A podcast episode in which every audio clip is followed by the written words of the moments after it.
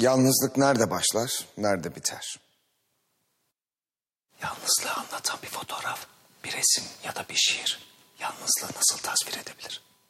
Bunların çok ötesinde başlayıp son karadan, son darbeden ya da son noktadan önce bitmesi gerekmez mi yalnızlığın? Bu sefer hiç umut kalmamıştı. Üçüncü krizde. Üst üste birkaç gece evinin önünden geçmiş, tatildeydik o sıra. Pencerenin aydınlık dikdörtgenini gözlemiştim. Her seferinde aynı şekilde aydınlandığını görüyordum. Hafif ve dengeli bir ışıkla. Ölmüş olsa diye düşünüyordum. Kararık perdenin üzerinde mumların yansımasını görmem gerekirdi. Çünkü ölülerin baş ucuna iki mum dikildiğini biliyordum. Kendisi de sık sık sözünü ediyordu. Bu dünyada çok günüm kalmadı artık diye. Oysa ben bunları laf olsun diye söylenmiş sözler sanmıştım.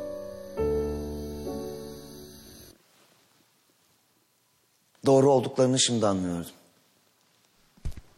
Her gece pencereye bakarken kendi kendime usul usul paralize kelimesini tekrarlıyordum.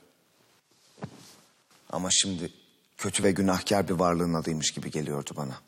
İçime korku salıyordu. Ama gene de yakınında olmak ve yarattığı ölümcül etkileri görmek istiyordum. Aydınlık ve yanmayan iki mum.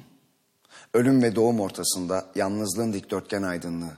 Nesneden tamamen kopan. Başka gözlerin gördüğünün çok ötesinde bir yalnızlık anlatmaya çalıştım.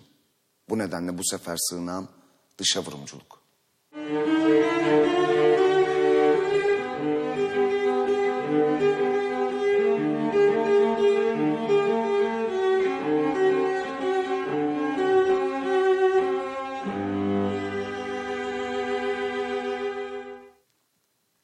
Nedeni çok basit.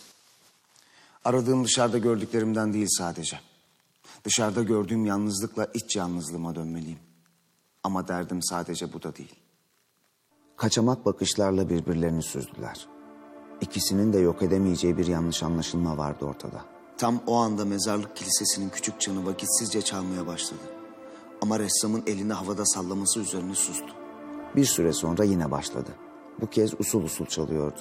Sonra özel bir işaret verilmediği halde ansızın durdu.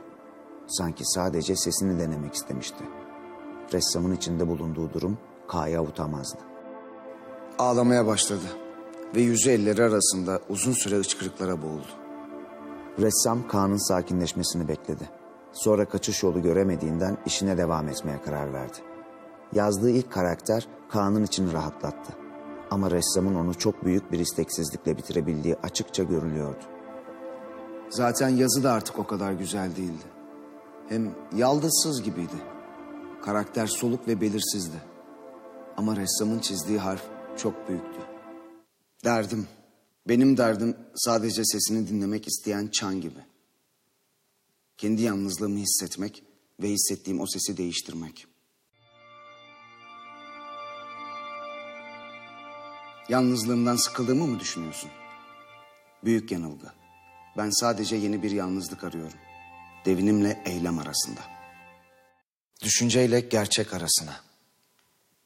Devinimle eylem arasına düşer o gölge. Çünkü senindir ülke.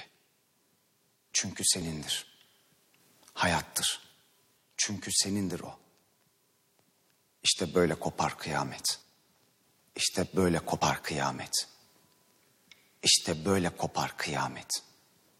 Gümbürtüyle değil, iniltiyle.